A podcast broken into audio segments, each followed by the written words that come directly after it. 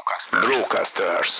Azokat a költségeket, amiket látunk, könnyű kontrollálni, tudunk velük variálni. De ennél szerintem sokkal veszélyesebbek azok a költségek, amiket nem látunk. Mert egy kicsit ilyen nem tudom, hogy nem tudom helyzetben vagyok. Tehát nem tudok róla, hogy van egy olyan költségem, ami azt sem tudom, hogy, hogy létezik, nem tudom, hogy mekkora. A legnagyobb költsége egy, egy vállalkozásnak a tétel mondatot szerint a meg nem szerzett bevétel. Ezeken a hibákon keresztül vezet előre az út, és aki nem mer hibázni, vagy nem mer pénzt veszíteni, az nem fog tudni nagyot nyerni. Szerintem ez, ez nagyon fontos. Ez itt a Vállalkozóból Vállalkozás Podcast Gál Kristóffal. Egy podcast mindazon vállalkozóknak, akik szüntelenül fejlesztik magukat, és így a vállalkozásukat is. Egy podcast olyan vállalkozóknak, akik szabadabban és nagyobb bőségben akarnak élni. Olyan vállalkozóknak, akik végre egyről a kettőre lépnének. A műsorvezető Sándor Adrián. Sziasztok, kedves hallgatóink! Ez itt a Vállalkozóból Vállalkozás Podcast legújabb epizódja.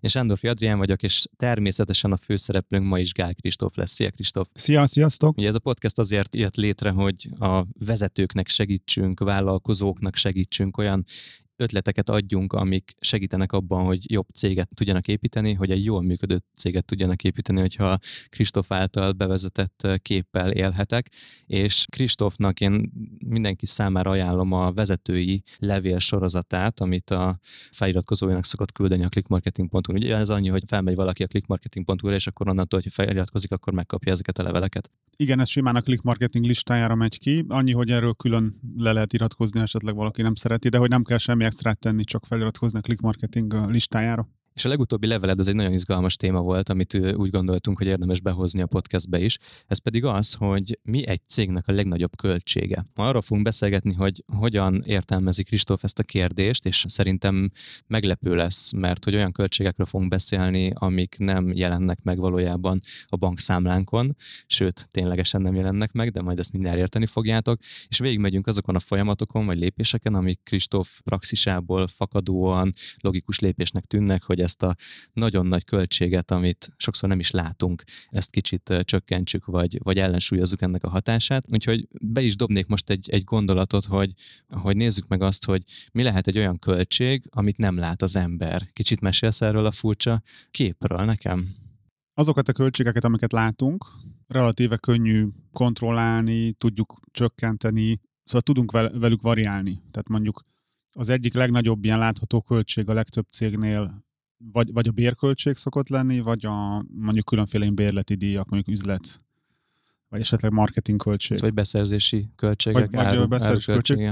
Bár valaki reflektált rá, hogy a, hogy az eladott áru beszerzési értéke, tehát hogyha elad 100 forintért valamit, és azt te 70ért veszed, akkor az állítólag nem, nem költségnek szokás nevezni, hanem ráfordításnak, uh-huh. csak ilyen érdekes ilyen számviteli Aha. dolog, de mindegy, szerintem hívhatjuk költségnek de ennél szerintem sokkal veszélyesebbek azok a költségek, amiket nem látunk. Mert ugye kicsit ilyen nem tudom, hogy nem tudom helyzetben vagyok. Tehát nem tudok róla, hogy van egy olyan költségem, ami azt sem tudom, hogy, hogy létezik, nem tudom, hogy mekkora, és akkor lelövöm a poént, tehát ezt hívhatjuk akár bizonyos értelemben, ezt ugye te vetetted föl, hogy alternatíva, vagy alternatív költségnek, hogy például, hogyha egy magánéleti példát mondok, mennyibe kerül az, hogy mondjuk járok edzeni, mondjuk, drá, mondjuk azt, hogy drága az edzés, drága a kondibérlet, drága kell fordítanom időt, stb. Ezt így látom. De hogy mi a költsége annak, hogyha nem edzek? Tehát, hogy hosszú távon, mondjuk az egészségemre milyen hatással van az, ha nem edzek.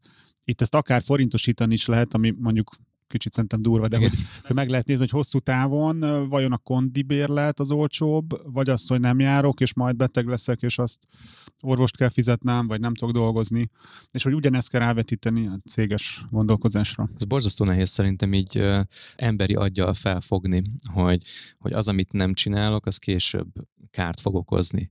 És sokszor azt ugye könnyebb elképzelni, hogy mi az, amit csinálok, és az hogyan okoz kárt, vagy hogyan okoz előnyt számunkra, de mi az, amit nem csinálok, és ezáltal kerülök majd később egy nem látható időpontban hánytányba, vagy pedig jelenben veszítek el mondjuk bevételt, vagy bármilyen fajta előnyt, amit ezáltal nem termelek meg. Nagyon nehéz így gondolkodni, és szerintem ez, ezért lesz érdekes ez a mai beszélgetés, mert próbáljuk kicsit így a, az embereket kimozgatni a komfortzónájukból. Szóval most már bedobtam ezt, hogy bevétel. Nézzük meg akkor ezt, hogy a vezetői hírlevelben azt mondod, hogy a, a meg nem szerzett bevétel a legnagyobb költsége egy cégnek. Mit értesz ez alatt? Mondok egyből egy példát. Mondjuk van egy, van egy ingatlanom, mondjuk egy üzlethelyiségem, és abban végzek valami kereskedelmi munkát. Tehát van egy boltom, de a saját üzlethelyiségemben van ez a bolt. És tegyük fel, hogy ez az egész bizniszem hoz havi mondjuk egy millió forint profitot. Mert nem számolom bele, hogy mondjuk, tehát ugye nincs bérleti költségem, hiszen ennyi, az ingatlan.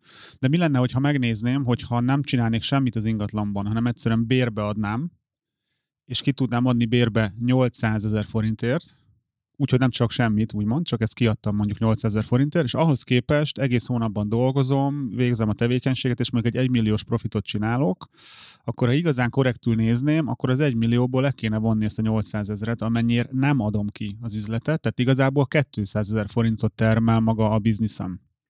És akkor ez egy érdekes kérdés, hogy vajon ez megéri-e. Tehát szerintem ez a legegyszerűbb példa. Ugye azért érvényes például ez ránk is, mert mi is saját ingatlanban vagyunk részben irodaként, uh-huh.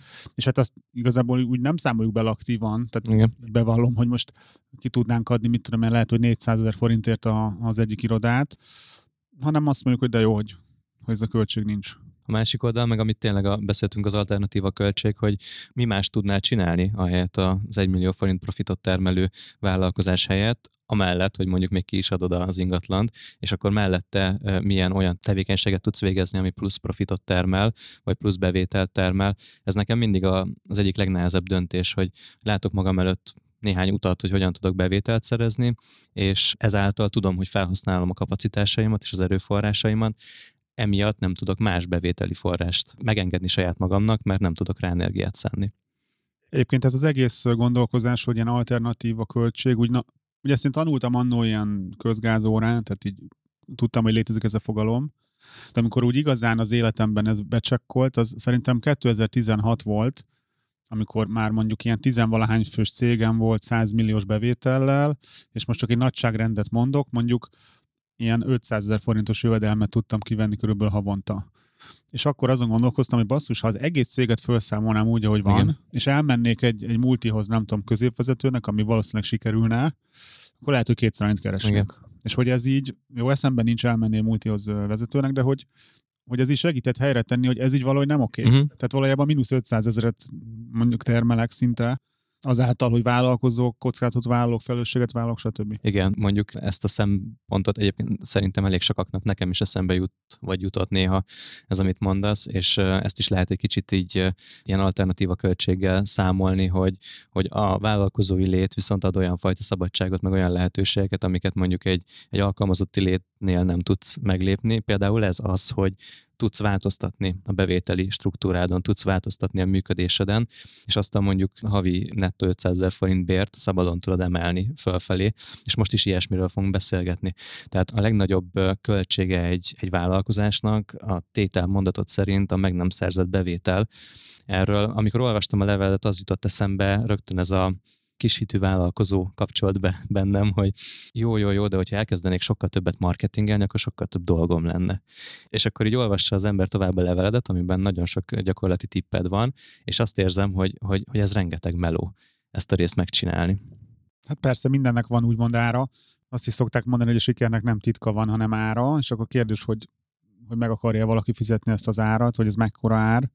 Itt az első példa, amit azt hiszem, hogy a levélben hoztam, az, az nagyon életszerű. Tehát ugye mi online marketinggel foglalkozunk, és nagyon-nagyon gyakran felmerül sok vállalkozóban az a kérdés, hogy fú, a marketing az, az, az mekkora költség, és hogy jó lenne azt megvágni, jó lenne minél alacsonyabban tartani, stb. stb. És hogy itt az alaptézis szerintem az, és ezt már nagyon sok mindenre mondják ezt, hogy a, a nem tudom mi az nem költség, hanem befektetés, uh-huh. és aztán mindenre rá lehet húzni, és persze sokszor ez igaz is. De hogyha tényleg azt kell szerintem megérteni, hogy ha van egy jól működő marketing gépezeted, mondjuk, és egyszerűsítsük le egy, egy jól működő honlapod, ami képes vevőket konvertálni, akkor ha mondjuk 100 ezer forintot költesz Google hirdetésekre, és az hoz valamennyi, tehát hogy bőven mondjuk pluszos. De költhetni a 200 ezeret is, és még az is bőven pluszos lenne. de nem költesz 200, csak százat. Akkor igazából az, hogy nem szerzel még több bevételt egy, egy, egy nagyon jó befektetésre, tehát hogy még 100 ezer forint költésből mondjuk csinálnál egy milliót, és úgy, hogy pluszos is, hogy akkor ez egy olyan nagy költség, amit nem is látsz. Tehát, hogy lehet, hogy ebben te csak azt látnád, hogy 100 ezer forintot többet kéne költeni, mert mondjuk nem érted ennek a, a, a matekját, és ezzel szerintem tehát sokkal nagyobb kárt lehet okozni egy cégnek, mert most itt a 100-200 ezeres példa az nem olyan nagy. De hogy itt, itt vannak olyan sztorik, amiket látunk, hogy mondjuk valaki 500 ezer forintból csinál mondjuk 10 milliót, de elkölthetne még 500 ezer forintot, és abból csinálhatna még 10 milliót.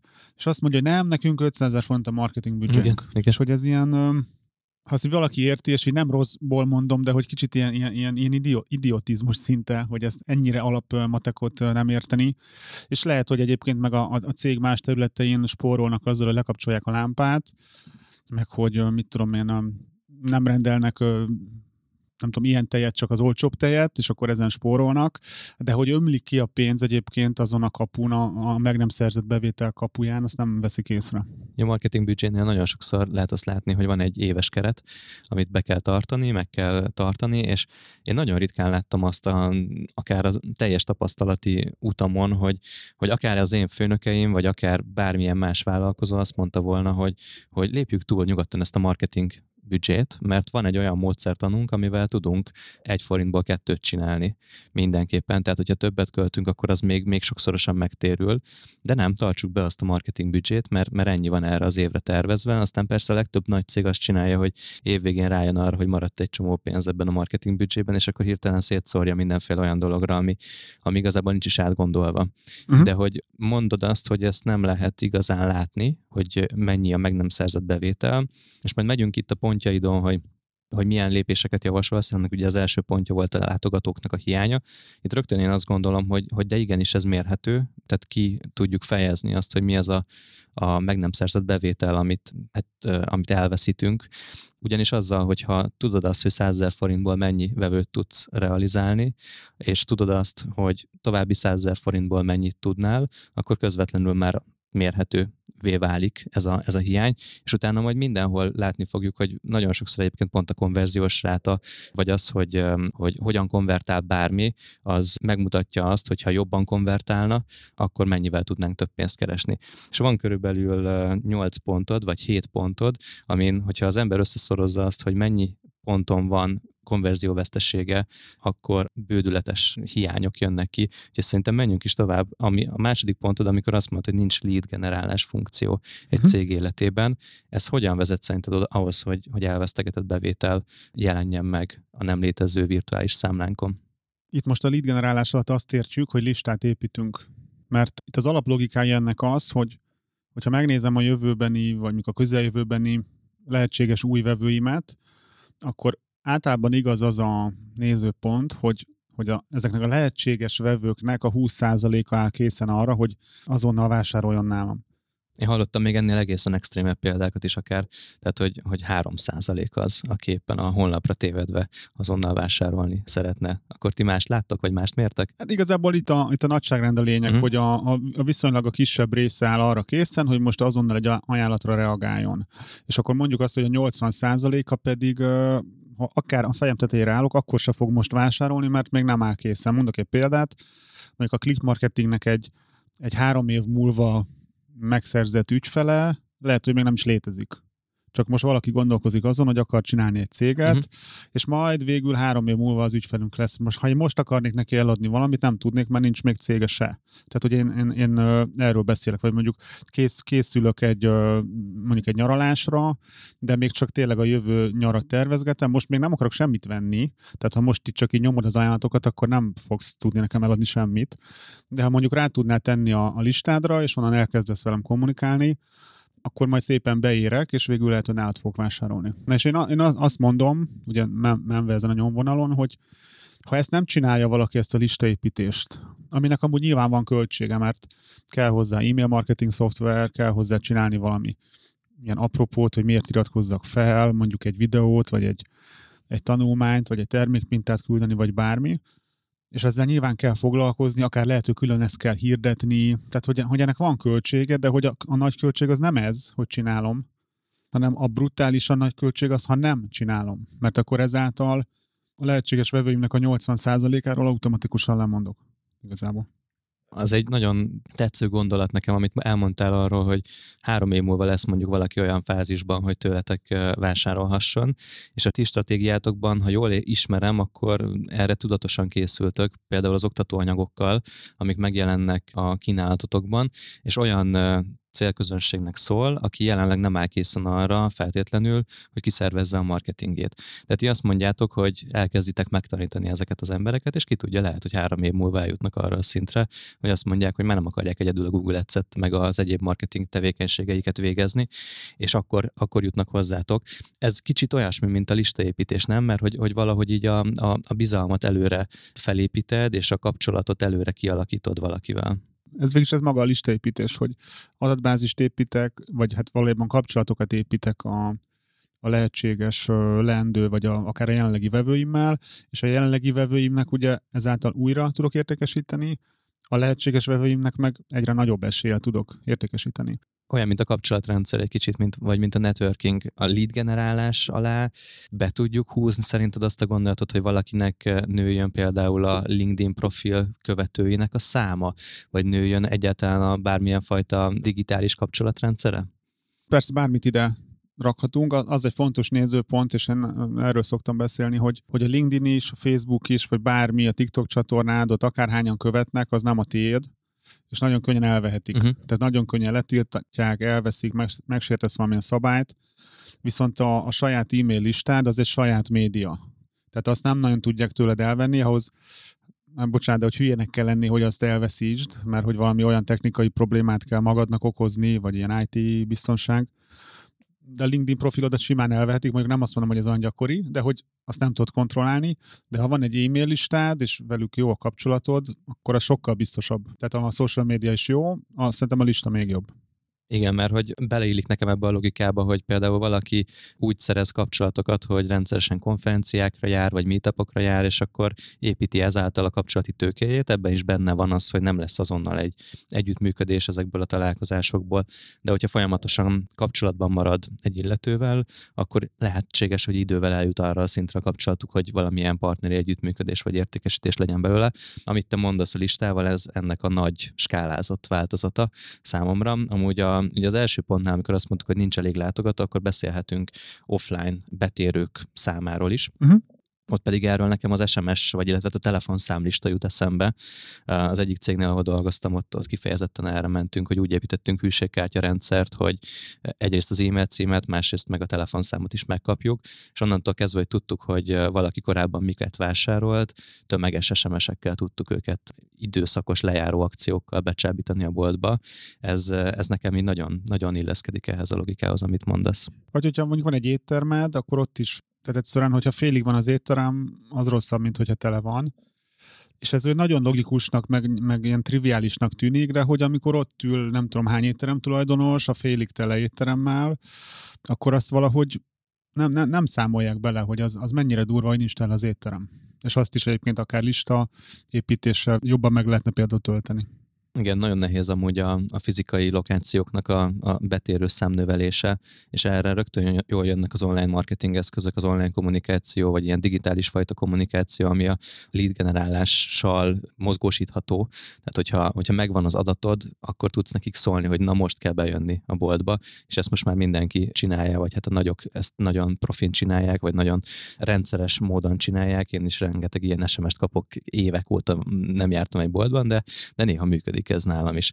És akkor a következő pontod végül is az, ami, ami illeszkedik a listához, hogy nem elég az, hogyha van egy ilyen listánk a honlapunkra látogatókból. Ugye még egyszer az a logika, hogy ha kevesen jutnak a honlapra, akkor kevesebben fognak azonnal vásárolni, és még kevesebben fognak akkor feliratkozni valamilyen listára. Ezért már növelni kell az oldalra látogatóknak a számát. Ha növeltük az oldalra látogatók számát, a következő hiba, hogy nincsen valamilyen fajta feliratkozási lehetőség, tehát mondjuk 80%-ot vagy 97%-ot instant elveszítünk, holott megfizettük az árát hirdetésekkel. Viszont jellegzetes hiba, erről már beszéltünk korábbi adásokban, hogy van egy lista, de nem történik vele semmi. Mi történik ilyenkor, mit kell ilyenkor csinálni? Van az a fogalom, hogy hamis tudás, én ezt nagyon szeretem, hogy ez arról szól, hogy ha tudsz valamit, de nem csinálod, akkor ezt igazából nem tudod. Mert hogyha egy tudást nem használsz, akkor az, az nem is tudás, tehát hamis tudás. Tehát ilyen lehet az, hogy végre elkezdesz listát építeni, és tök jó, hogy sokan feliratkoznak, de nem kommunikálsz a listával. És magadban azt mondod, hogy ó, az rendben van, igen, van listánk, persze, szoktunk rá levelet küldeni, de ha megnézzük, akkor lehet, hogy havonta egy levelet küldtök, és közben mondjuk kéne heti kettőt. Uh-huh és ez is egy láthatatlan költség olyan értelemben, hogy, hogy brutásokat lehetne azzal keresni, hogyha egy jól felépített, jó minőségű listát rendesen valaki kezel, és, vagy mondjuk azt, hogy művel. És hogy ugye ezt sem látod, mert mondjuk nem tudod elképzelni, mert nem vagy képzett, nincs arról tudásod, hogy mekkora megtérülése lehet ennek az egésznek, és hogy mennyi vásárlás bevételt hozhat. Itt sokszor a cégvezetők abban indulnak ki, hogy ők személyesen hány levelet szeretnek kapni egy hírlevél szolgáltatótól, vagy egy másik cégtől, és azt mondják, hogy hát én, hogy havi egynél többet kapok, akkor már leiratkozom. Pedig ezt tesztelni kell, és a valóság az, hogy egyáltalán nem ennyire érzékenyek a feliratkozók. Te mit tapasztalsz, mennyi az a levélküldési szám, amit, amit, amit érdemes csinálni? Nekem az a tapasztalatom magamon is, meg, meg látszik, hogy szerintem ez van úgy másnál is, hogy azok a levelek zavarnak, amik nem érdekelnek. Uh-huh. Tehát, hogyha én tudok olyan leveleket küldeni, amik érdekesek, hogy mondjuk a vezetői levelemet szeretik, vagy a, a click marketing blog bejegyzéseiről az értesítőket szeretik, mert hogy jó minőségi tartalmat küldünk, akkor nem fognak leiratkozni, de ha leiratkoznak, akkor sincs semmi. Ez egy ilyen tipikus, ilyen nagyon gyakori félelem, hogy jaj, nem küldök levelet, vagy, vagy többet, mert le fognak iratkozni. De hát, hogyha nem küldök, akkor meg minek van lista? Tehát, hogy ez is egy ilyen, van, van a, valaki egyszer úgy fogalmazott, hogy aznap, amikor nem küldök levelet, tuti nem keresek vele pénzt. Ez nekem kicsit túlzás, tehát én nem küldenék minden nap levelet, de megfigyeltem magamon, mondjuk most az utóbbi időben ilyen sales témával sokat foglalkoztam, ilyen, hogy működik egy sales vezető, mit kell csinálni sales vezetés címszóval, és feliratkoztam néhány uh, ilyen listára, és hát elég sok levelet kaptam. És hogy egyiknél sem gondoltam azt, hogy budagáz, uh-huh. mert jó minőségi tartalmak jöttek, és érdekelt, és mindegyiket elolvastam. Lehet, hogy más téma meg zavar, mert az meg nem érdekes nekem. Vagy mert nem jó minőségű tartalmat küldenek, vagy annyira nem érdekelt. De hogy nekem az a dolgom, hogy én legyek az a cég, aki érdekli az embereket. Igen, ha megnézzük a ti kommunikációtokat, akkor én nem látom azt, hogy közvetlen ilyen promóciós típusú leveleket küldenétek, bár majdnem minden levélnek van valamilyen fajta továbblépési, konvertálási célja, de az, hogy például elküldesz egy, egy vezetői levelet, amiben nagyon kurrens, izgalmas vezetői gondolatokat írsz le, az rögtön egy ilyen edukatív tartalom, ami értéket ad. Az, hogy kiküldöd mondjuk ennek a podcastnek a, a megjelenéséről a hírlevelet, írsz hozzá egy-két gondolatot, az, az senkit nem zavar, és valószínűleg csak építi a, a, a kapcsolatot a listán lévőkkel. Hogyha Bocsánat, írsz... csak egy megjegyzés, érdekesség, vagy kulisszatitok. A levezető levet én küldöm, de, de lényegében semmi más nem én küldök. Tehát a podcast értesítő, a blog értesítő, ugyan én írom alá, de egyiket se én írom ténylegesen, hanem az egyik munkatársam, a Dani, és ezt nem azért mondom el, hogy most akkor mindenkinek elmenjen a kedve, jó, akkor... Ezt, Na, eddig azt kam... a Kristóf küldi személyesen nekem hanem, hanem arra szerintem egy tök jó példa, és én szeretem mindenben azt mutatni, hogy mi nem csak beszélünk erről, hanem csináljuk is, hogy de lehet más nevébe küldeni olyan levelet, hogy nem biztos, hogy a, az átlag olvasó ezt észreveszi, vagy egyáltalán érdekli. Mert most mit számít, hogy ténylegesen nem én írom meg, uh-huh. hogyha amúgy abszolút az én mindsetem, Igen. az én gondolataim vannak benne. Tehát a vezetőlevelet én írom, azt nem Igen. tudnám más megírni, de az ilyen tájékoztatókat például nem én küldöm. Igen. És ezt egyébként másnak is meg, tehát hogy bármilyen cégnek ez, ez, ez működhet, hogy nem kell ténylegesen neki küldeni. Igen. És akkor még ilyen példa, amikor blogcikkeket küldesz ki. Tehát én az, az, ahogy nézem a listátokat, mondjuk olyan 70-80 százalékban ez a három tartalom, ami a leglátványosabban nekem megjelenik, és ez, ez, ez szintiszta értékadás, ingyen értékadás. Ez is ez a 80-20-ra a lövés, Igen. hogy 80 százalék értékadás, és 20 százalék kérés, tehát mondjuk eladás. Igen, szóval azt hiszem ezt, ezt kiveséztük, de itt már rögtön megint számítható szerintem ez a folyamat. Tehát, hogyha kicsit ilyen töltsérben gondolkozunk, valaki tehát eljut a honlapra, onnan feliratkozik, onnan pedig egy, egy levelet megnyit például.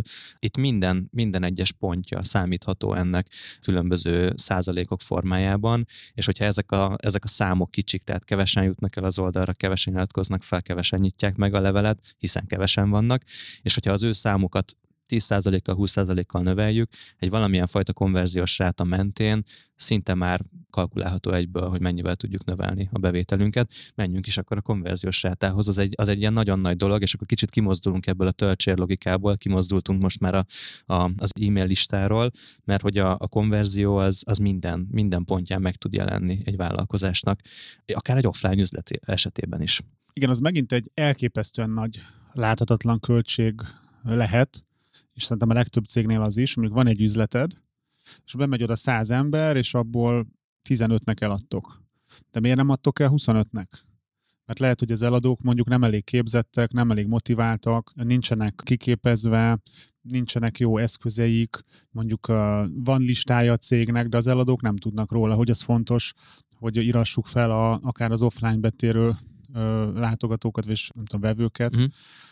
És hogy ez mekkora, ezt nem tudjuk megmondani. De ez egy honlapnál nyilván ugyanez a logika igaz, hogy száz úgymond betérő látogatóból háromnak eladunk, de miért nem adunk el négynek? Igen. Ugye ugyanakkor a marketing büdzsével, csak egy, egy jobb honlappal, aminek nyilván van költsége, de mondjuk arányaiban nem olyan nagy.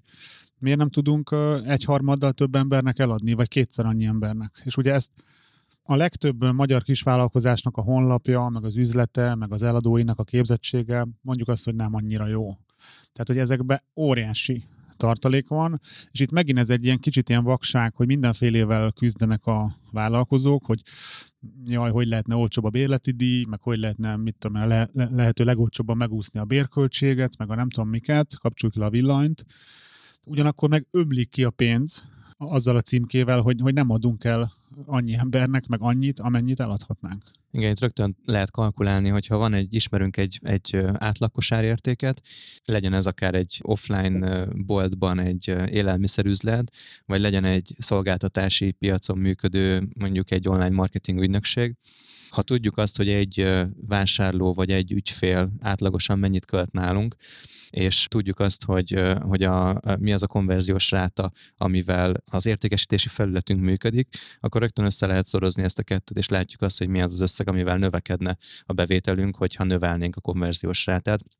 Én azt gondolom, hogy ha nincs is több látogató az oldalon, ha nincsen csalink, nincsen feliratkoztatásunk, ha nincsen e-mail listánk, amin, amin kommunikálunk az ügyfelekkel, de csak a konverziós rátára nézünk az összes ponton, hogy, hogy hányan kérnek árajánlatot, vagy hányan térnek be egy üzletbe. Amikor árajánlatot kért valaki, akkor a sales folyamatunkban hogyan értékesítünk, hány százalékot tudunk vevővé konvertálni, mit csinálunk azokkal, akiket nem konvertáltunk azonnal vevővé, stb. stb. Minden egyes ponton csak a konverziós rátát tudjuk 10%-kal növelni, egy ügyesebb technikának az eredményeképpen, az szerintem hihetetlenül megnövelni a bármilyen vállalkozásnak a bevételét. Egyetértesz ezzel? Persze, de itt nem csak a, mondjuk egy honlapon a konverziós arány, vagy egy offline boltban, hogy hány embernek adok el, de mondjuk ha ajánlatokat adok ki, akkor mennyibe kerül nekem az, hogy nem hívom fel a azokat, akiknek küldtem ajánlatot, hogy hogy tetszik az ajánlat. Igen. Mert azt láttam, hogy ú, mennyibe kerülne, most arra lenne egy ember, fel kéne hívni, meg telefonszáma, stb., és akkor fú, az, az drága. Igen. Nem az a drága, hogy erre kell egy embert alkalmazni, hanem az a drága, hogy nem adok el mondjuk 30%-kal több embernek vagy cégnek azért, mert nem követem utána az ajánlatokat.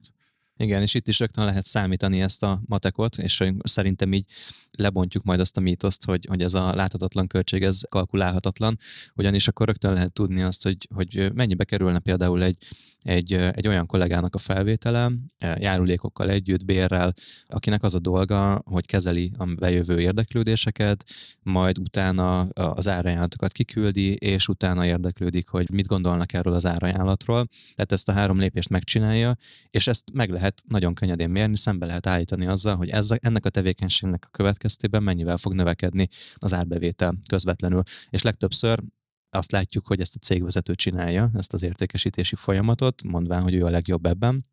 Magam is beleesem ebbe a hibába, viszont... viszont ez nagyon... nyilván valószínűleg igaz is. I- hogy te biztos, vagy a legjobb. Igen, igen. Tehát igaz is, csak skálázás. De képzett Kristóf azért, hogy érkezem erre, érkeztem erre a beszélgetésre, a villamoson azért nagyon átgondoltam még egyszer, hogy, hogy ezt mi hogy tudnánk jobban csinálni. Tehát mindezt a hét lépést, amiről most beszéltünk, és ebből ötnél tartunk, ha jól számolom, vagy, vagy négynél, azt látom egész egyszerűen, hogy ennek az értékesítési folyamatnak egy csomó lépése standardizálható. És egy csomó részét már standardizáltuk, az árkalkulációt, standardé tettük, az árajánlatformát, és ezeket mind-mind elmondtad már egy korábbi adásunkban. Itt is üzenem a hallgatóknak, hogy hallgass hallgassák meg azt az adást, amikor a sales folyamatodról kérdezlek, mert ott szerintem nagyon sok titkot elárulsz nekünk. Én azt gondolom, hogy ez az, amiről ma beszélgetünk, ez akkor tud igazán jól működni, hogyha nincs az a vállalkozó fejében, hogyha én több marketinget csinálok, vagy több vevőt hozok be, vagy több látogatót hozok be, azzal csak a fejfájást növeljük, mert hogy nincsen kapacitás, vagy pedig a vállalkozónak, a cégvezetőnek a, a, a személye jelenti a szűk keresztmetszetet ezt a részét egyszer meg kell ugrani, vagy át kell ugrani, magamnak is mondom ezt az üzenetet. Hát igen, nagyon sok vállalkozó, ugye nyilván az fontos, hogy nem kell minden, mindenkinek növekednie, meg nincs egy ilyen mit kell csinálni vállalkozóként, meg mi a helyes, hanem nyilván mindenki csinálja azt, amit akar, ezt szoktam mondani, hogy az a főszabály, hogy azt csinálsz, amit akarsz. De hogy tegyük fel, az lenne a normális, meg egészséges, hogyha egy vállalkozás fejlődne, növekedne. És én azt látom, hogy azok a, a vállalkozók, akik nem akarnak fejlődni, azok igazából nem nem akarnak fejlődni, hanem félnek attól, hogy ez mivel jár, vagy egyszerűen nincs tudásuk azzal kapcsolatban, hogy majd akkor mi lesz, hogyha most vagyunk hárman, mi lenne, ha tizen lennénk, és hogy ez a bizonytalanság, meg ez a félelem akadályozza meg őket, és akkor hát általában ilyen, ilyen akarva vagy akaratlanul ilyen, ilyen kamú indokokat mondanak, hogy nem akarok nagy céget, ezen amúgy én is átmentem, de hogyha valakinek ebben lenne tudása, és merne mondjuk egy kicsit kockáztatni, szerintem ez is fontos, hogy kell azért kockáztatni, és kell merni veszíteni, uh-huh. vagy hibázni. Tehát mi is rengeteg pénzt veszítünk ilyen rossz próbálkozásokon. Tehát, hogy felveszünk valakit, elküldjük, hú, csomó pénz, tök feleslegesen, úgy idézőbe feleslegesen. Kipróbálunk valamit, nem működik, fú, elégettünk egy csomó pénzt. De hogy, hogy ezek, ezeken a hibákon keresztül vezet előre az út, és aki nem mer hibázni, vagy nem mer pénzt veszíteni, az nem fog tudni nagyot nyerni. Szerintem ez, ez nagyon fontos. Igen, mi a költsége annak, hogy nem költünk el valamilyen fajta összeget, mert lehet, hogy mondjuk tényleg még egyszer egy értékesítőnek a béréről beszélünk, lehet, hogy az ő bérének a többszörösét tudnánk kitermelni, hogyha egy olyan folyamat lenne az értékesítésünkben, online, offline, tök mindegy, hogy nézzük, ami nem a cégvezetőn vagy a, a bizonyos egyes kollégákon áll vagy bukik, hanem gyakorlatilag végtelenül fejleszthető. Ez szerintem kicsit ilyen utopisztikus is, hogy, hogy végtelenül lehet bizonyos esetekben növelni a, a bevételt, de hogy nagyon sokat lehet még hozzátenni, az egészen biztos. Van egy következő pontod, azt mondjuk, hogy nem jó a teljesítés hogy maga a szolgáltatás, vagy az a, az a termék, amit kínál a vállalkozás, az nem elég jó. Mit jelent az, hogy nem elég jó? Azt szoktam mondani, hogy nagy céget, és itt a nagy, nagy alatt mindig két dolgot értek, hogy nagyszerű, tehát minőségben nagy, meg hát akár eredményben, méretben nagy, tehát nem csak abszolút nem a profitra vagy a bevételre gondolok, tehát hogy nagy céget nem lehet szerintem mindig új vevő, új vevő, mm. új vevőből építeni, hanem visszatérő stabil vevők kellenek, akik újra, meg újra, meg újra vásárolnak. Na most, ha nem jó az, amit csinálok, akkor nem fognak újra, meg újra, meg újra vásárolni. Egyszer mindent el lehet adni. Igen. Esetleg még egyszer is, még lehet, hogy el lehet adni, mert most például voltunk egy ö, étteremben, és uh, ugye egy étteremben valaki bemegy és leül, akkor ott azért általában elég nagy a konverziós arány. Mm. Tehát mondjuk százhoz közeli, mert mm-hmm. Nem mész be. De mi majdnem eljöttünk, mert egyszerűen nem, valahogy olyan volt az ügyfélkezelésük, hogy egyszerűen nem vették fel a rendelést, szóval ilyen nagyon furcsa volt és nem volt egy jó élmény, uh-huh. de a kaja jó volt, oké, még egyszer elmegyünk. De ha akkor is ez lesz, akkor többször nem fogunk elmenni. Igen. Tehát egyszer vagy kétszer el lehet adni valakinek valamit, de mondjuk folyamatosan nem. És ezért a, nálunk a, van ez a front-end, back-end rendszerünk, szerintem erről is lehet, hogy volt adás. Ugye a front-end az a vevőszerzésről szól, tehát ott vevőt akarunk generálni, a backend meg a profit generálásról szól, tehát újra és újra és újra eladunk. De ha nem jó a teljesítés, és nekünk ez a backend folyamatnál egy marketing folyamat részévé tettük azt, hogy milyen a teljesítés, az egy marketing eszköz. Ha nem jó az a dolog, amit csinálsz, akkor nem fognak visszajönni. És hogyha nincsen egy listád, vagy nincsen egy olyan folyamatod, amivel fel tudod őket újból szólítani a vásárlásra, akkor meg nem tudod kontrollálni. Igen. ezt a folyamatot, és itt függ össze szerintem a frontend és a backend is újból, vagy nincs meg az az ember, aki azért tesz, hogy, hogy újra vásárlásra ösztönözzön, vagy nem olyan az üzleti modell, ami, ami ezt lehetővé teszi egyáltalán, de itt a minőség van a fókuszban, és sokszor hozod a, a vevő élettartamérték koncepciót, tehát az a dolgunk, hogy minden egyes ügyfélnél növeljük ezt az értéket, és ez persze baromi nehéz, szoktuk mondani, hogy nehéz akkor, hogyha egy kis vegyesboltot csinál valaki, de, de azért ott is azokat a listaépítési dolgokat, hűségkártya jellegű koncepciót, olyan dolgokat, ami, ami oda köti a, a vásárlót, azt meg lehet mindenkinek csinálni egy kicsi kreativitással, nagyon ritkán látom De ezt. kell, hogy jó legyen a bolt, jók legyenek a termékek, kedves legyen az eladó, ugye boltba ez a, a teljesítés, hogy jó cuccokat adok el, plusz szívesen mennek be a boltba, kedves az eladó, ilyesmi. Balog Petyától, az egyik cápától hallottam az egyik tréningén ezt a példát, hogy hogy azt vizsgáld meg, hogy neked milyenek a vevőid. Helyi lakosok, vagy pedig turisták. Uh-huh. Itt arra gondol, hogy a helyi lakos az az, hogy mondjuk van a bolt, és bemegyek lehet, hogy 2000-szer összesen, vagy pedig turista vagyok, és életemben egyszer megyek be. Mert ha turista típusúak a vevőid, akkor mondhatnánk azt, hogy nem olyan fontos a minőség, mert úgyse fognak visszajönni. Uh-huh. És itt a, azt a példát hallottam erről, hogy az állatkertben, tehát a, a budapesti állatkertben van egy azt hiszem talán lángosos 30 éve, és borzalom rossz. De hogy akkor is megél, mert hogy annyiszor nem megy senki állatkertben, meg hogy nagyon sok a turista, eszel egy rángos, nem jó, oké, úgyse meg többet oda, és megél a lángosos, de hogy a legtöbb cég azért nem ilyen.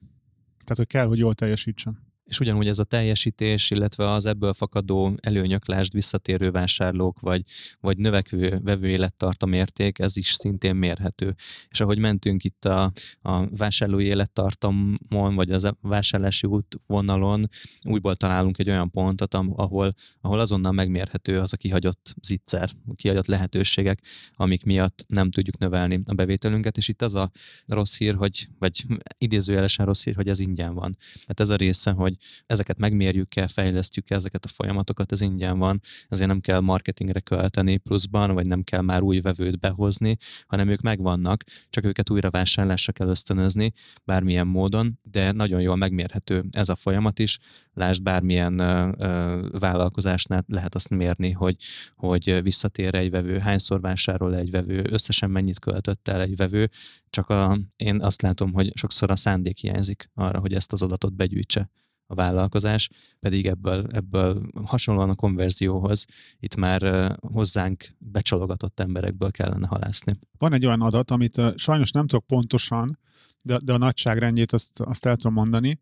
Van angol ez a retention nevű fogalom, az azt jelenti, hogy ez a, ez a vevő megtartás, tehát hogy újra jönnek a vevők, hogyha egy százalékkal, tehát a nagyságrend, ha egy százalékkal tudod javítani ezt a megtartást, akkor az valami 10 százalékkal növeli a profitot. Tehát, mm. hogy, hogy ilyen nagyságrendi különbség van. Egy nagyon picit jobban megtartod a vevőket, óriásian nő a profitod. Mm. Egyébként ez azért van, mert ugye ezt én mindenféle ilyen kutatás, meg ezt már lehet, hogy mindenki tudja, hogy egy meglévő vevőnek eladni 5-10-szer könnyebb, mint egy nem vevőnek először eladni. És hogy itt az ebben a játék, hogy, hogy újra eladni valakinek, ott már nem nagyon van marketing költség. Vagy arányaiban sokkal kisebb mindenféle költség az újraeladásnak. És egy nagyon picit több új vevőnek tudok újra eladni, akkor ott ilyen aránytalanul nő a, a profit. Tehát, hogy nagyon-nagyon megéri ezzel foglalkozni és nem csak a marketing költség az, ami nagyon magas egy új vevő megszerzésénél, hanem nevezhetjük az onboardingot is egy fajta költségnek, ahol egy új ügyfélnek a rendszerbe illesztése nagyon sok ember munkáját is tudja igényelni. Szerződést kell vele kötni, ki kell alakítani vele az együttműködésnek a folyamatát, meg kell ismerni egymást, össze kell szokni, ki kell tapasztalni azt, hogy kinél mi működik a legjobban, mik az igényei, hogyan lehet vele a legjobban együttműködni, és itt bármilyen üzletágról beszélhetünk szerintem ez egy baromi időigényes rész, és hogyha ezt újra és újra és újra el kell játszani, mert mindig új vevőket akarunk szerezni, akkor egyrészt kifizetjük az új vevőknek az árát, másrészt ennek a, ennek a beszoktatási folyamatnak is kifizetjük az árát, ami, ami sokszor nehezen értelmezhető forintálisan, viszont nagyon sok energiát viszel.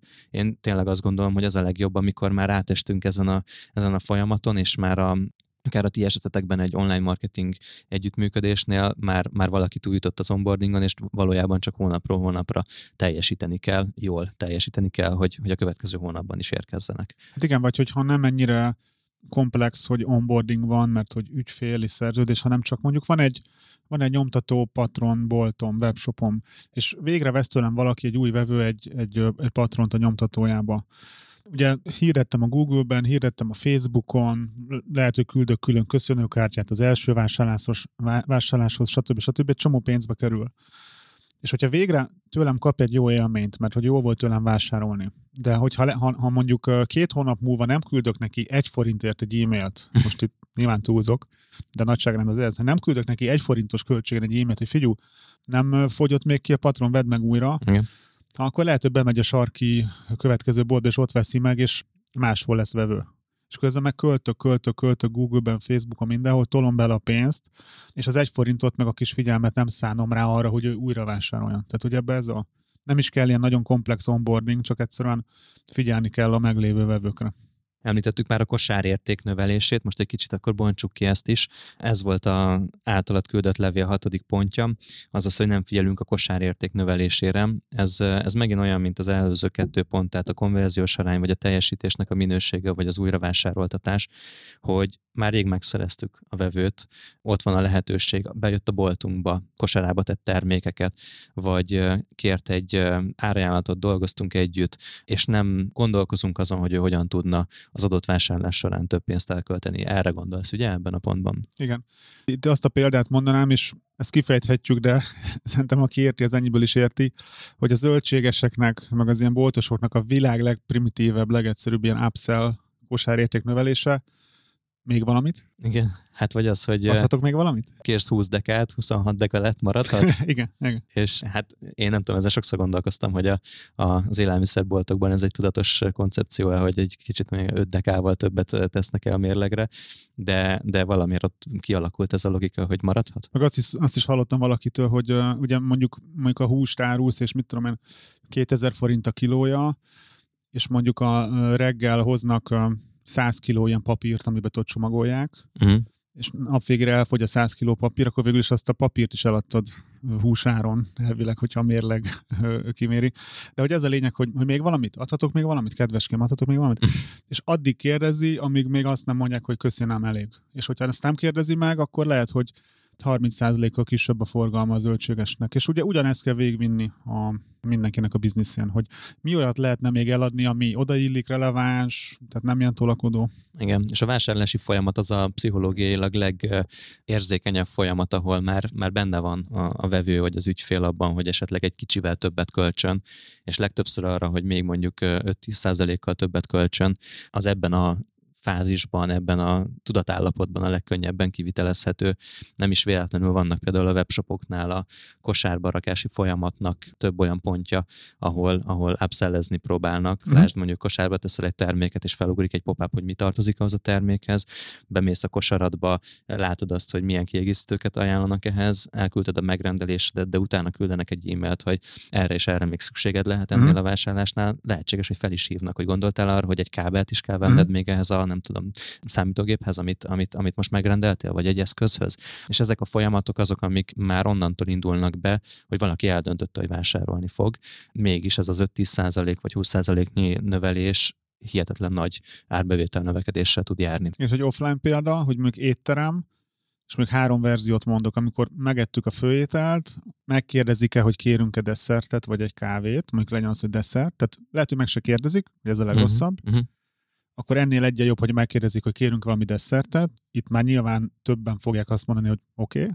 És a legjobb verzió, amit láttam egy ilyen steakhouse-ban, hogy egy ilyen kínálón, egy ilyen tök nagy ilyen ilyen tálca, ilyen többszintes tálca rendszeren kihoznak tízféle sütit. Én nem tudom, hogy kipreparálva vagy, hogy ezek az igazi sütik, hogy látod, hogy mik közül lehet választani, és végig mondja a pincér, hogy ez, ez, ez az, ez, ezt ajánlom, mert ez a... És hogy, hogy ott mekkora konverziós arány, és hogy, hogy biztos, hogy a, a drágábbakra is jobban rá tud beszélni.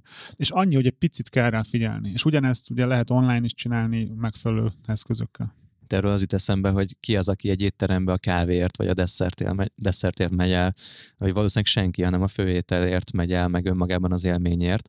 Viszont ezek tudatosan kreált upsell termékek kínálatban, amit vagy megmutat a, a vállalkozás, vagy nem mutatja meg.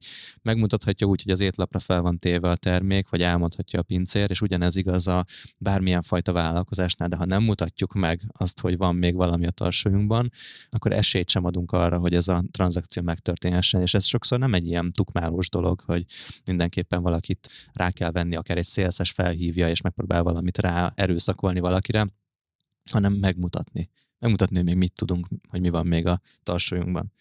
És hogyha ha megint megyünk ezen a számolgatós, matekozós vonalon, ha tudjuk már azt, hogy hányan jutnak el a honlapunkra, ha megnöveltük ennek a számát, ha utána őket megtartjuk egy lead generálással, ha őket utána visszacsalogatjuk a honlapra, akár valamilyen remarketing hirdetéssel, vagy egy listával, listával való foglalkozással, és kialakul egy konverziós arányunk. Azt felszorozzuk a kosárértékkel, és a kosárértéket is mondjuk 5-10%-kal emelgetjük, akkor itt minden egyes ponton látjuk azt, hogy ha az elejétől kezdve ezt tudatosan csináljuk, akkor, akkor szerintem itt ilyen sokszorozások vannak a rendszerben. Abszolút, tehát itt, ha régebben tudtam fejből ilyen számokat, hogyha minden ponton csak nem tudom hány százalékot javítasz, tehát nagyon picit, még 5 százalékot, ez tök kevés, az bárki meg tudná szerintem ezeket összeszórni, az már nagyon komoly összeg úgy, hogy, hogy, hogy folyamatosan nem kell többet költeni. Tehát, hogy a látható költséged az, az nem olyan nagy, viszont nagyon komoly bevételt lehet generálni.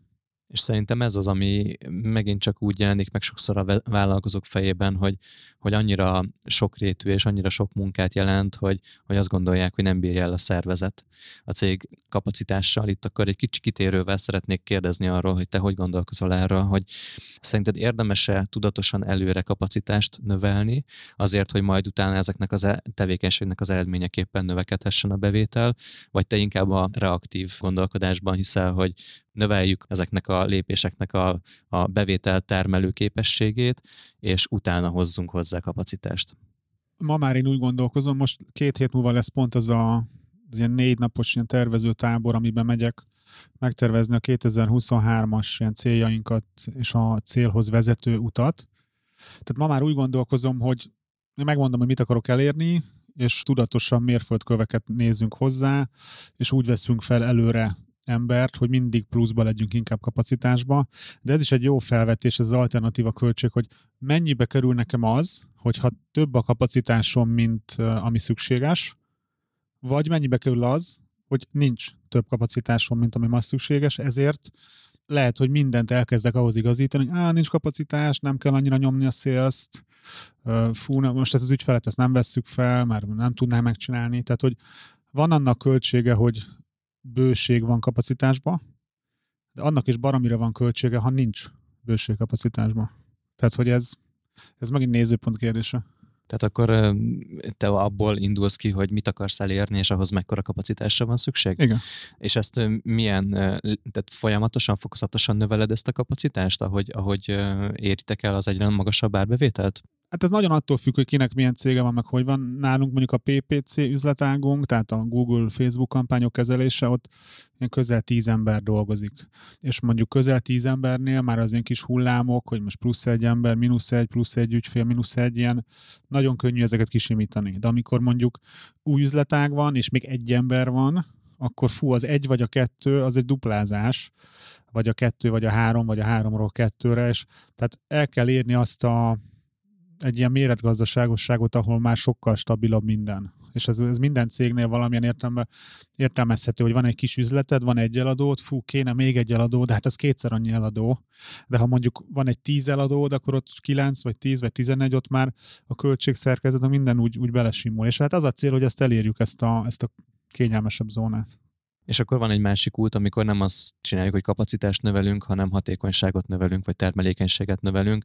A régebbi vállalkozóval vállalkozás podcast epizódokban erről egészen sokat beszéltél, szerintem majd lassan újból vegyük elő ezt a témát, mert uh-huh. kicsit elhanyagoltuk már, pedig milyen fontos hogy nem csak úgy tudunk kiszolgálni egy növekvő keresletet, hogyha több embert veszünk fel, hanem a meglévőknek a munkáját tesszük hatékonyabbá, termelékenyebbé, és átszervezzük a munkájukat, stb. Tehát erről órákat lehetne beszélgetni, ezt talán most itt ezt, a, ezt, a, ezt az ajtót nem nyitom ki jobban, de mindig arra kell rájönnöm, hogy nem is mindig az a megoldás, hogy vegyünk fel egyáltalán több embert, hanem nézzük meg, hogy a meglévők miért eh, dolgoznak úgy, ahogy mennyit tudnak termelni éppen. Persze ezt folyamatosan vizsgálni kell, egyértelmű. És akkor ahhoz, hogy eljussunk a te listádnak a végére, ahhoz a, és ez azt hiszem, hogy a backend folyamatodnak is talán az utolsó lépése, ez a, az ajánláskérés a vevőktől.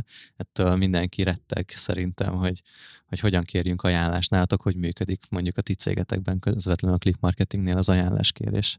Az ajánlásnak az a a logikája, hogy a legjobb vevőink, vagy a legjobb ügyfeleink valószínűleg ismernek még olyan embereket vagy cégeket, akik szintén lehetnének a legjobb ügyfeleink, hiszen ugye hasonló a hasonlót vonza. Tehát ez abszolút uh, működik. Meg a rossz vevők, meg inkább az, hogy rossz vevőket uh, ismernek. Tehát ez egy olyan dolog, amit szerintem a, így a Pareto hatékonysággal gondolkozunk, ugye az azt jelenti, hogy, hogy mi az a kis energiabefektetés mondjuk az ajánláskérésbe, ami nagy eredményt hoz, és itt szerintem az automatizálás. Tehát mi szinte minden kontaktusunk után, szinte minden, akár egy-egy telefon után is szokott menni nálunk a CRM rendszerből egy ilyen véleménykérő levél, hogy tetszett a hívás, hogy tetszett a konzultáció, hogy tetszett a termék, hogy tetszett a nem tudom mi. És ezekben a kérdőívekben mindig van ott, hogy van-e olyan, akinek szerinted szintén tetszene? Igazából ennyi. Kifejezetten ilyen digitális módon kértek ajánlást? Hát ez az, amit ugye tehát nagyon kicsi energia megcsinálni relatíve, persze, ha már van CRM rendszer, stb. És ahhoz képest meg brutál nagy a, a megtérülése, mert hogy magától megy, aztán ha nem jön semmi, az is oké, okay, ha jön valami, az meg még jobb. Mm. És mit csinálsz egy meglévő vevő esetén? Tehát, hogy mondjuk egy évek óta dolgozol együtt egy céggel, akinek ti csináljátok a marketingjét, hogyan kérsz tőle ajánlást, hiszen neki nem megy feltétlenül egy olyan mm, levél, nem volt mondjuk konzultáció, vagy nem vett éppen valami, valami új terméket tőled. Egyébként azon dolgozunk, hogy neki is menjenek levelek. Uh-huh. Tehát nyilván, hát nem nyilván, de hogy mondjuk van a, a havi konzultáció, akkor azt is CRM rendszerben mi ezeket naplózzuk, és oda is mehet automatizmus, hogy minden ilyen benaplózott konzultáció után mehetne egy ilyen, hogy hogy tetszett mondjuk ez. De egyébként ami ennek szerintem a csúcs szintje, az a farmer sales, uh-huh. tehát egy ügyfélállománynál, hogy a farmer sales-esnek, aki, aki folyamatosan törődik a, az ügyfelekkel, neki a dolga, hogy mondjuk negyedéves szinten egy ilyen hogy vagy típusú beszélgetésnek az egyik pontján rátérjen arra, hogy amúgy van-e olyan, akinek szerinted tudnánk segíteni. És ezt nem ciki megkérdezni? Ezt a kérdést? Vagy hogy szoktak erre reagálni általában az ügyfelek?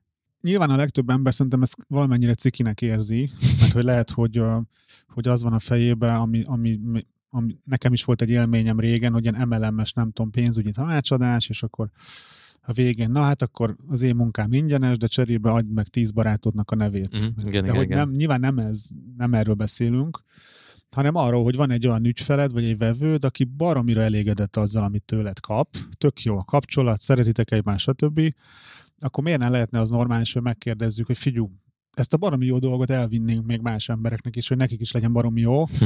Van-e olyan barátod, akinek a cége nem megy úgy, ahogy mehetne, vagy aki szeret jól enni, hogyha vagy szereti a sztéket, hogyha sztékéttermen van. Tehát ez így, ha ezt így elképzeled, ez teljesen normális és oké dolog. Pont az éttermes példa jut eszembe, hogyha már ott végigment a, a, a vendég azon a folyamaton, hogy megvette a desszertet is, vett egy presszó kávét pluszban, akkor, akkor lehet azt mondani, hogy hogyha ha most feliratkozik egy listára, akkor el fogjuk küldeni neki a jövő havi étlapunkat, és hogyha ott abból ő, nem tudom, lefoglal egy asztalt, akkor majd fog kapni 5% kedvezményt, vagy egy ingyen presszó kávét, vagy bármi ilyesmit, és akkor ott ebben a folyamatban meg lehet akár egy e-mailben kérdezni, vagy a visszatérést követően, hogy, hogy kinek ajánlaná ezt az éttermet, és akkor neki is lehet ajánlani egy ingyen presszó kávét azért cserébe, mert elfogadta a, a, a meghívást ez a vendég, és ezzel nagyon jól lehet játszani. Sokszor egyébként szerintem pont ez a nehéz, hogy ezt az apropót megtalálni, hogy mit tudsz adni, vagy mit tudsz kínálni egy ilyen ajánlásnak. Erről így kell gondolkozni, hogy hogy mit tudok adni annak, aki majd ajánl, hogy az neki miért jó, hogy ajánl. Mondjuk uh-huh. lehet, hogy elég annyi, hogy büszke lehet arra, hogy ajánlott valakit, uh-huh.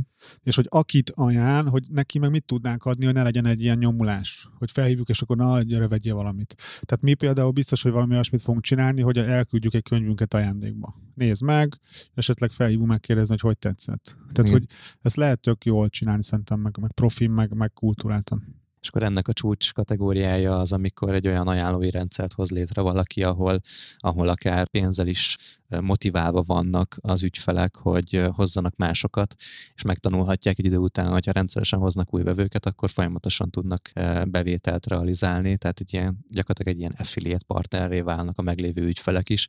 Van, aki ezt nagyon magas szintre viszi, és, és rengeteg bevételt lehet ebből realizálni, ismerek olyan vállalkozásokat, amik 100%-ban ebből élnek, és nem a pénzügyi tanácsadásra gondolok. Uh-huh. Hát igen, szóval ez, ez az élményem erről, hogy annyi olyan dolog van a működéseinkben, amit egyszerűen nem használunk ki, és szerintem most adtunk egy konkrét receptet, tehát ez egy forgatókönyv, amin végig lehet igen, menni igen. ilyenkor.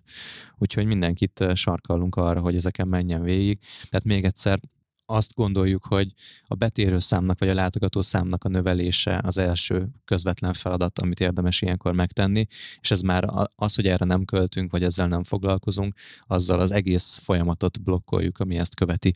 Utána legyen valami olyan folyamat, amivel megtartjuk azokat, akik nem tudnak azonnal vásárolni, vagy nem akarnak azonnal vásárolni, illetve kommunikáljunk azokkal, akiket egy valamilyen listára feliratkoztattunk. Itt mondtuk azt, hogy akár lehet ez egy social media kapcsolatrendszer is, de hogy a, az e-mailes vagy telefonszámos kapcsolat megtartás az egyik ilyen leg, legbiztosabb út, mert hogy ezt senki nem tudja elvenni tőlünk.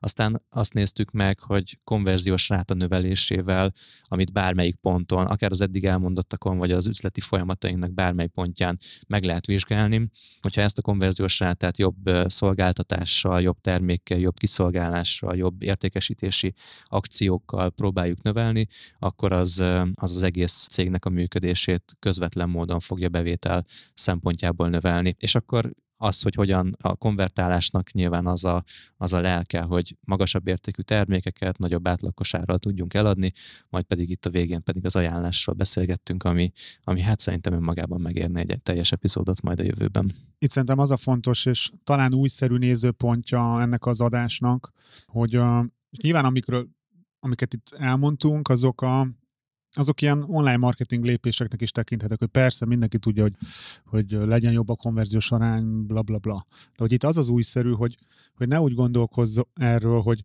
hogy mennyit nyerhetnék azon, hogyha még jobb lenne a nem tudom mi, mert ezt eddig is szerintem mindenki tudta, hanem az, hogy mennyit vesztek konkrétan azon, hogy ezt nem csinálom. Ez az újszerű. Tehát itt nem az van, hogy, hogy lehetne egy kicsit jobb, de, de á, nincs kedvem, hanem hogy konkrétan ömlik ki a cégemből 6-7-8 ponton folyamatosan a pénz, azért, mert valamit nem csinálok, pedig tök egyszerű lenne csinálni. Tehát szerintem ez itt egy kicsit egy ilyen újszerű gondolat, hogy, hogy nem az, hogy nem nyerek, hanem folyamatosan veszitek.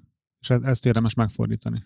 Szerintem sokan gondolkoznak úgy, hogy mondjuk nem keresnek el elég pénzt a vállalkozásukba, akkor erre azt mondják, hogy jó, akkor csináljunk egy másik vállalkozást, mert és akkor abból is tudok majd pénzt keresni, ahelyett, hogy azt mondanák, hogy a meglévőn tudnék azonnal olyan tevékenységeket folytatni, akár a jelenlegi forgatókönyv alapján, amit ma elmondtunk, hogy igazából tényleg tudjon sokkal több pénzt keresni a tulajdonos vagy a cégvezető ebből a saját magának kivehető profit vagy, vagy, vagy bér formájában. Na, szerintem ezt, ezt kiveséztük. Köszönöm szépen, Kristóf, azért adtunk ennek a vezetői levélnek egy nagyon jó kontextust. Rengeteg példát hoztunk, és remélem, hogy ez a forgatókönyv követhető lesz a hallgatóinknak. Kedves hallgatóink, köszönjük szépen, hogy velünk voltatok, és követtétek ezt az adást is. Reméljük, reméljük hogy tetszett ez a, az egy órányi beszélgetés. Hogyha szeretnétek hasonló tartalmakat, akkor iratkozzatok fel a Vállalkozóból Vállalkozás podcastnek a különböző podcast lejátszóin a feliratkozás gombbal arra, hogy, hogy újból megkapjátok ezeket az epizódokat. Feliratkozhattok egyébként a clickmarketing.hu-n, és ott is megkapjátok az értesítőt arra, hogyha megjelent egy új adás, és van a Vállalkozóból Vállalkozás Podcast csoport a Facebookon, ahol azt hiszem, hogy talán 1500 környékén vannak, vagy uh-huh. valami hasonló számban már nagyon sokan összegyűltek a hallgatóink közül. Kristóf sokszor oszt, ott oszt meg olyan tartalmat, ahol sehol, amit sehol máshol, még a podcastben sem mond el. Úgyhogy gyertek, csatlakozzatok ezekhez a pontokhoz, és köszönjük szépen, hogy velünk voltatok. Ez volt a Vállalkozóból Vállalkozás Podcast, Sándor Fiadriánnal és Gál Kristóffal. Sziasztok! Sziasztok! Ez volt a Vállalkozóból Vállalkozás Podcast Gál Kristóffal és Sándor Fiadriánnal. További epizódokért és tartalmakért kövess Gál Kristófot a Facebookon, de megtalálsz minket a Spotify-on, az Apple és a Google Podcast appokban, a Soundcloud-on és a további podcast platformokon is. Hamarosan egy újabb epizóddal érkezünk. Brocasters.